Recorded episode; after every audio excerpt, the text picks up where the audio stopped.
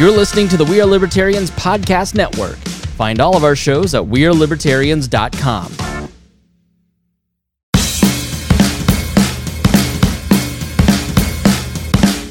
Hello, and welcome to yet another episode of Wall Daily, uh, where we're going to be answering tough questions that libertarians face.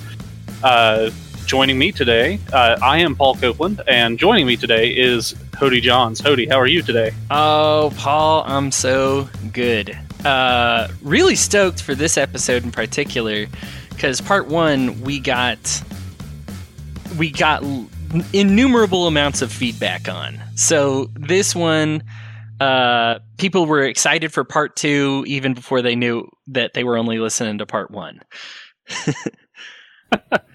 yeah, uh, and of course, you know, we're not supreme experts on the subject, uh, and we did get a few little little details wrong here and there, but uh, nothing that I really think warrants going back and having to dig up all the innumerable hate mail and criticism that we had to wade through. Well, now my feedback was mostly positive. What, what did they What did they say we botched? Just so everybody knows who's listening, we're talking about healthcare being fixable. That's our tough que- question this time: is how would a libertarian world fix healthcare? Uh, the one that sticks out to me was the uh, person who questioned what they were testing when I uh, went into the eat or to the uh, health clinic. Right, but that was uh, now that was thanks to Carly. I don't think she was even doubting, uh, and she's on our Facebook group, which you should join, by the way. But uh, she, I don't think she was even doubting your story. Just kind of doubled down on the ridiculousness that they would check for what what it was herpes with a swab when it'd be better to do it with a blood draw, but they only did yeah. it with a swab because they were looking at your mouth to begin with, right? Right. Yeah. I mean, uh, we were talking about the extra procedures that they do that are unnecessary, and that was one that they tacked on to do to do to you, even though you weren't you you. What were you there for again? Uh, it ended up being tonsillitis. Tonsillitis. But it was right. yeah. To my unprofessional diagnosis, it was a toss up between that and strep throat, right. which have the exact same treatment. So, yeah. So for me, I didn't even take that as criticism so much as just her, her saying that's a very weird thing to check. And you agreed. You were like, yeah, I mean, that that's the whole reason the whole thing stuck out to me.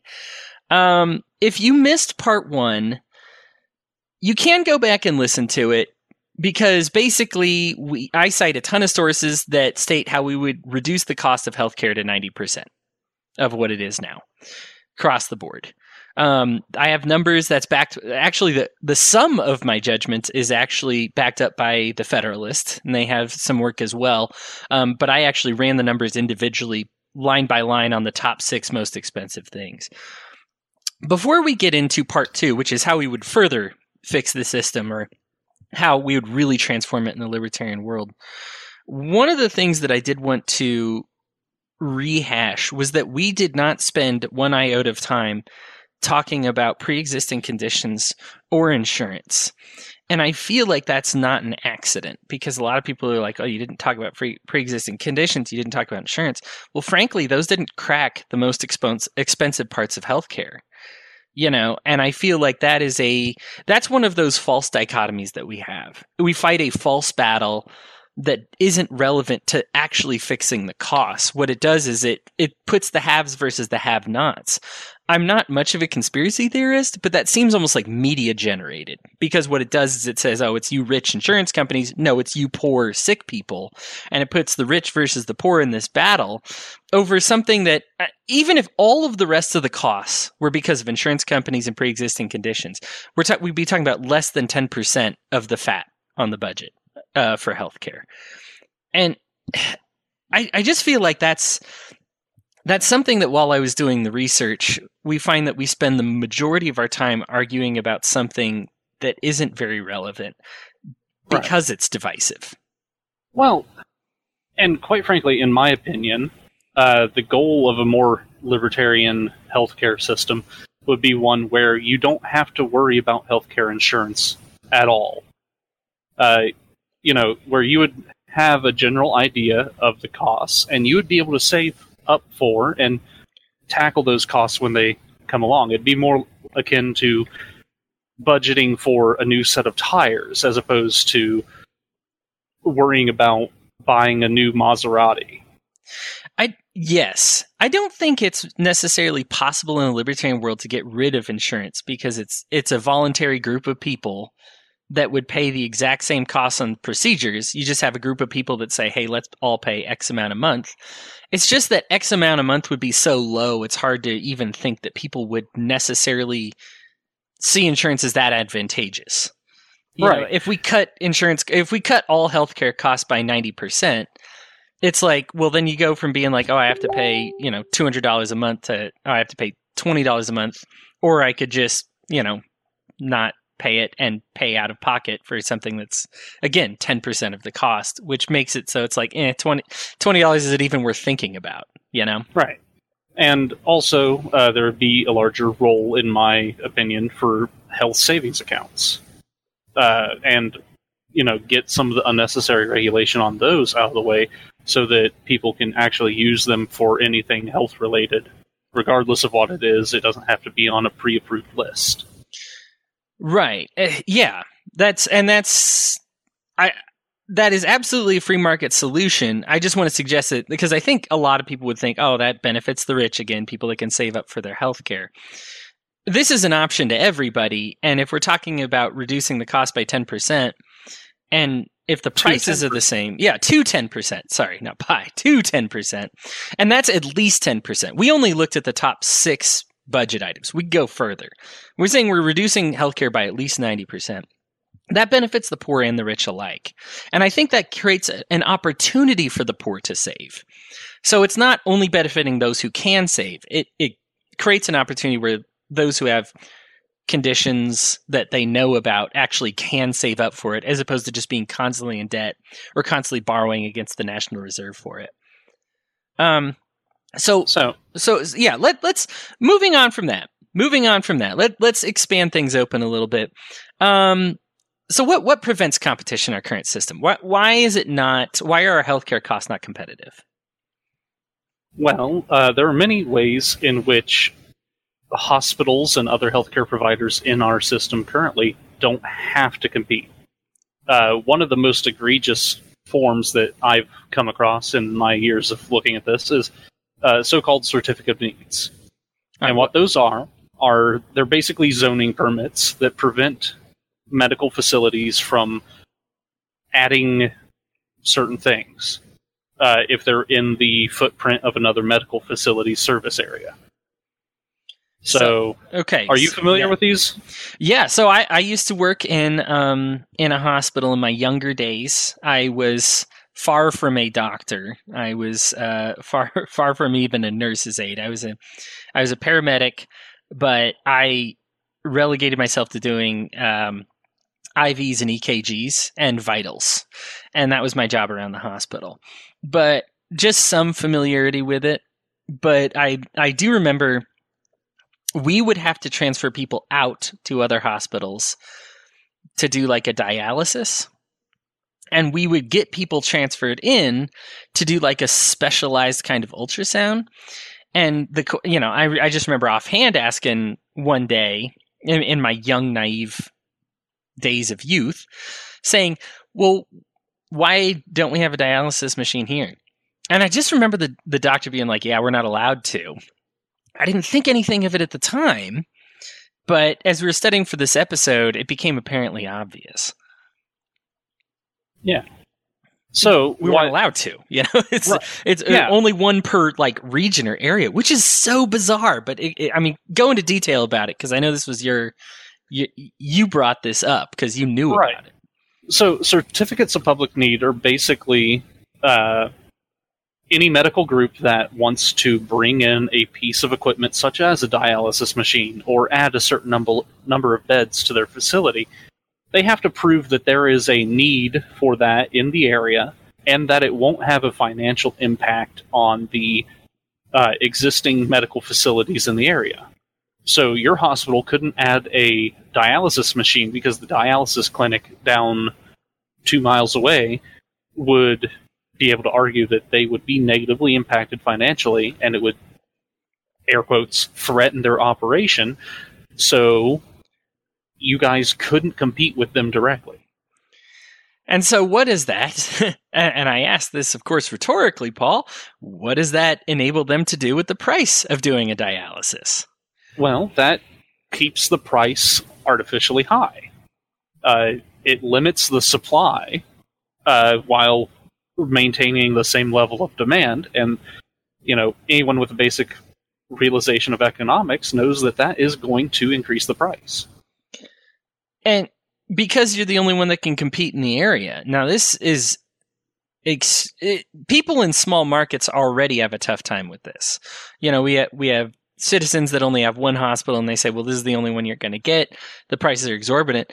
But then we realize, you know, we say, well, why isn't any better in cities? Well, this is this is exactly it because you have to drive uh, 30 miles, 60 miles away for something that I mean, I mean, maybe you could predict it ahead of time, like dialysis, dialysis or an ultrasound. But if you have a life-threatening condition, and I can tell you this from having worked on the ambulance, they'll say, "Yeah, you have to go to this hospital because of the condition here."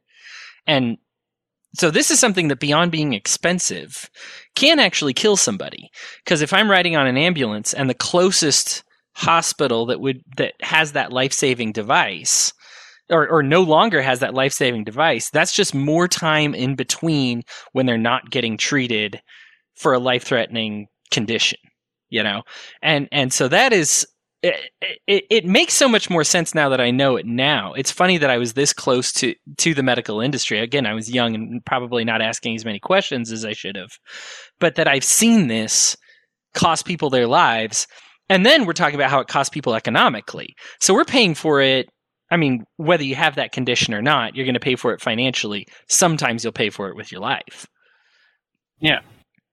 Uh, part two of this uh, that that we're looking at here, and, and this is uh, healthcare costs through ChargeMaster. Now, I guess every hospital owns a um, and operates their own ChargeMaster, which is a it's a series of billing lists that each hospital individually maintains, and it uh, I mean, it vastly increases the cost of healthcare. What it's supposed to do is be a baseline for negotiation. However, because um, there are laws in place that make it so that they don't have to discuss the costs with you before the procedure is done. It's really not spot of negotiation at all because you can't say, well, what's that surgery cost? Oh, here's what it costs. Okay, I'm going to get it somewhere else. It says, hey, you need this surgery. Let's just do the surgery and figure out what it costs afterward. And that's always my experience. I mean, I've never had a major surgery, but when I've needed something done, that's always been my experience with a hospital is that I don't even asking a question about like, well, how much would that medication costs Or you know, I I'm, I had my thumb infected, and I said, well, how much will this you know will this cost to just prick it and I'm sorry to be gross about this, but get all the pus out because it was yeah it was the... and painful. And, and they wouldn't say, and they said, well, we kind of can't until we've already done it, and then we retroactively look back at the procedure. And they're protected by law to be able to do that versus a free market, which would say, here's the cost here, here, and here. Right. So, you know, the charge masters are generally incredibly detailed and they go down all the way to the price of a single tablet of some mild pain relief medication, like an aspirin or an ibuprofen. Yes. And uh, doing an audit of these charge masters, uh, you'll find basically that the prices are almost always inflated well beyond what a hospital's uh, reasonably should be charging. Uh, something like hundred dollars in some cases for a single tablet of pain medication, which, given a hospital's bulk buying power uh, in a free market, they should be able to negotiate something even less than the like one cent per tablet that I can buy this bottle of ibuprofen right here cost me 10 bucks for 500. Yes. That is and that's the most notable part that I saw of this. So there was a study here um, conducted by the Huffington Post. Uh, they were in New Jersey and New York area, and they went. They uh, had somebody with COPD who uh, needed to be treated for it, and they went to a bunch of different uh, hospitals that were all within like a 30 mile radius. And in one, they got charged $99,690 to treat the COPD. And in another one, they charged $7,044. Same treatment, same lists, but their charge master put together something and just said, well, you know, one, since they can't negotiate for it, who cares? You know, we can make it as high as we want, and that's probably what we should do. We discussed on the last episode how doctors only get 4% of what they charge anyway per year. And so they're going to say, well, we should charge as high as we can if we only get 4% of it, you know, charge as high as we can. So, because it's individually operated and because you don't know beforehand, there really isn't a free market on this. Because, like I said, you can be $7,000 or $99,000 simply by walking down the street. And you would have no way of knowing that because you can't ask up front. Yeah. A, a free market requires information to be available to the consumer. And when that information isn't there and the lack of information is protected by law, you don't get free market forces able to work. Right. And in fairness to the medical profession, because I understand that not every surgery is created equal. You don't want to just say, hey, you know, uh, appendectomy, $500. No matter what, we ask no questions. Look, everybody's bone structure, skin, uh, the, the, the, the way the procedure goes, there's various things that come up, right? But like a plumber will tell you, well, here's the variety of problems it could be. Here's what those would cost. Here's how many hours they would be. Here's what it would cost. You can at least create a gamut, a uh, right, yeah. a range of values that of costs. Yeah, you can certainly guesstimate what the cost would be for, say, an appendectomy. And then when you and I both go in for appendectomies at the same hospital, and they have to cut through an extra couple of layers of fat on me compared to you, my price might reflect that. Yes, and couple of layers of fat, few feet, who knows? Yeah, well, you know, I mean, uh, thankfully we don't do video for our podcast, so I can really just let myself go in the days beforehand. Uh, the and and so this is on top of. I, I want everybody to remind everybody this is on top of the ninety percent, right? We've cut 90% of your charges. Now we're cutting it even more. And in the case of like COPD, I can't tell you. Unlike the other stuff where I could give you an exact number, your hospital could be charging you a hundred times what a procedure actually costs. Because they're just trying to get as much as they can from you. I don't believe that all these hospitals are evil. In fact, most of them have the same profit margin as like a fast food restaurant. Okay. I, I don't believe that, that doctors just like to rack up costs but they they have their um they have licensing to cover. They have their medical school to cover. You know if it's a private doctor obviously he's got all those charges. If it's a public hospital you know they have to cover all the the medicare costs. They have to cover how little they're actually getting back. And so they're forced into this situation of saying, well, we think we can get away with charging someone $100,000 on COPD, even though we could treat it for $2,000. But if we charge them that and we're only going to get 4% of it back, then we need to charge as much as we possibly can. And the people in our area, you know, they make a guess and they say, well, the people in our area, you know, probably would be, we could probably milk them for this. We could probably milk them for that. And that is what rings that, that bell for me that says, oh no, this is not free market because you, they're asking what costs the most as opposed to what costs the least, you know? And that's what a free yeah. market does, you know, and that's, and so, and, and this is simple to get rid of. You just allow them to disclose prices up front, you know, and, and, and demand that they do so. And if the free and the you know with the free market, of course, hospitals could fr- feel free not to, but people wouldn't visit those anymore. You know, as soon as you release that, you know, people don't pay for burgers that you find out about the burger after the fact. You know, eat it first right. and we'll tell you later. You know, simply allowing people to know the price up front is going to change the market so that all the hospitals to stay in business have to have to give their disclose their prices up front. Right. So, do you, do you know exactly what that would look like if the pricing was disclosed and acted upon in the competitive market? So, we've reduced it by 90%, and now we're taking what isn't reduced and reducing that to its minimal value. It's hard for me to say because uh, for two reasons. One is because technology is crazy. The advancements we make in medical care every year are nuts.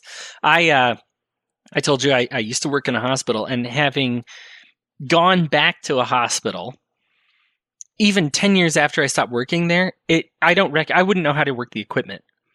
You know, I mean, I, I was still used to taking temperature by sticking a thing in people's ears, and now they do this roly thing across your forehead. I mean, I just there's so many advancements on it, and so much that that it's hard for me to price that because it's going to be new every time it comes up. Well, what if I told you there was a surgical center in the United States that provided its pricing up front? And this is, you know, before we even start tackling the 90% of costs, they are providing an idea of what an actual free market upfront pricing healthcare system would cost. Well, good Would on that them. interest you? Uh, yeah, yeah, yeah. Uh, where are we? where is it? So, this is the Surgery Center of Oklahoma, and it's a medical center that provides upfront pricing, and it even has its own website. So you can go on there and get a general idea of what any surgery that they list would be priced at, and then they also have consultations for more specialized procedures. Now, I didn't have time to do a whole bunch of uh, cross comparisons for all these different surgical procedures, but I went through and I chose a procedure that is very common in the United States, especially with our older population, which would be a total knee replacement. Oh, you say Yeah. older population. You make the young kids with the knee replacement feel bad. Well, having never been an athlete to any real extent, I never put my knees in any real danger. Gotcha. So I can't relate there.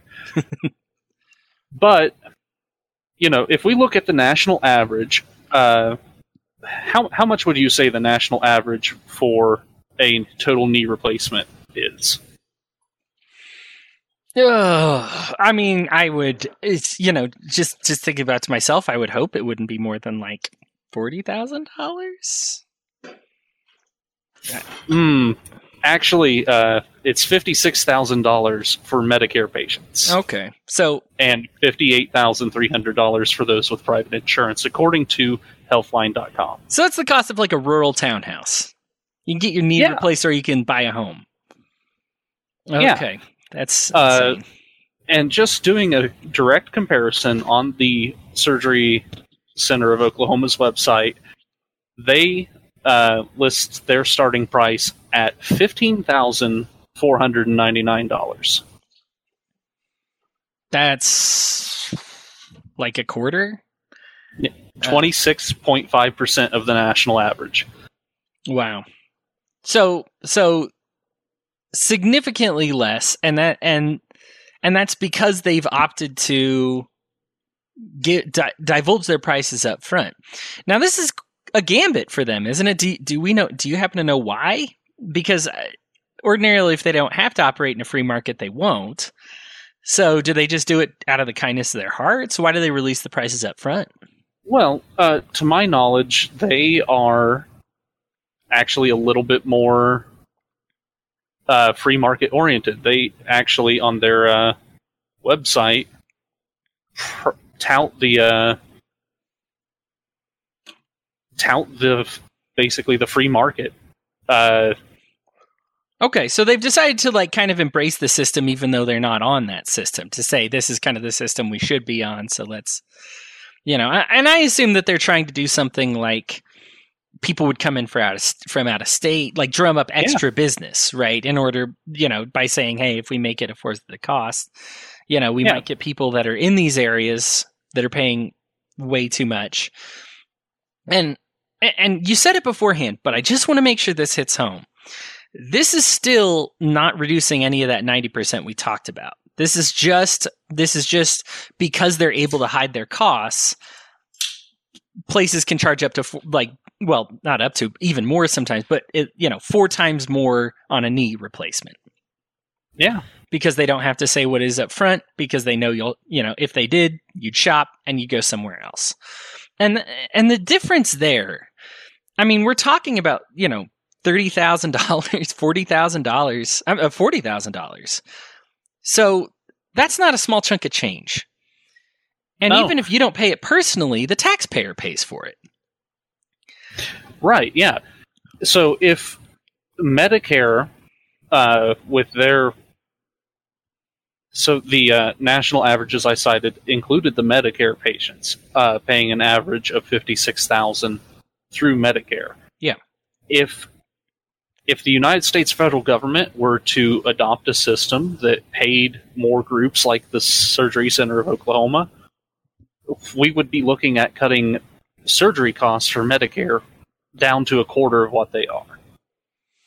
So you reduce it by 90%. Then we've reduced it another quarter about. Right? And so so eh, just eh, just as a person who if you've ever gone to the hospital and you listen to this right now and you think about what your bill has been, how ridiculous it is. Cut it by 90% and then cut it by another quarter. And just think about what the difference that that would make. Even if it's just a simple broken arm. And then imagine what it is if you've got a life-threatening condition. And then imagine what the price that what that would do to insurance companies. And then imagine how little we would care about pre-existing conditions. Right? Just just uh, and I'm summarizing all the costs that we've talked about because we talked so much about costs and the reason I'm doing that is because I did want to wrap up since this is our part 2 and probably our final part of this tough question that I've loved doing with you. We haven't talked actually about what it would do for healthcare itself because I find that to be more simple. Right? I'm saving that for the end because I think it's a little easier. Because when we say you have to, here's what a dialysis machine has to be, here's what an ultrasound has to be, here's what stitches have to be. What does that do to innovation, Paul? It stifles innovation. And so if I made it, eh, this is the, the last part of the free market is if I said, hey, I've got an experimental procedure. You're allowed to try it if you would like to.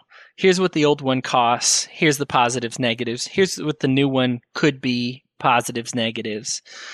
People would be allowed to try. We're not allowed to try right now because of fear, right? We we say, well, you know, what what happens if you get killed? Well, presumably people trying these type of things it- they're going to die anyway. Yeah, we, we've had to fight very hard in this country just for right to try legislation. We've had to ask for permission to try Hail Mary passes for end of life care. And and it, and I guess one of the few things we can we can nod Trump on, but he did pass that, and uh, but it's still it's hard to do. You've got to get a lot of certification. It's still overly expensive. You still go through a lot of regulation, and it's still only if you're going to die. That's still you need a diagnosis that you're going to die, not. So let me tell you a story that I have, and hopefully you know some. Well, hopefully you don't know someone in your life like this, but if you do, you can relate.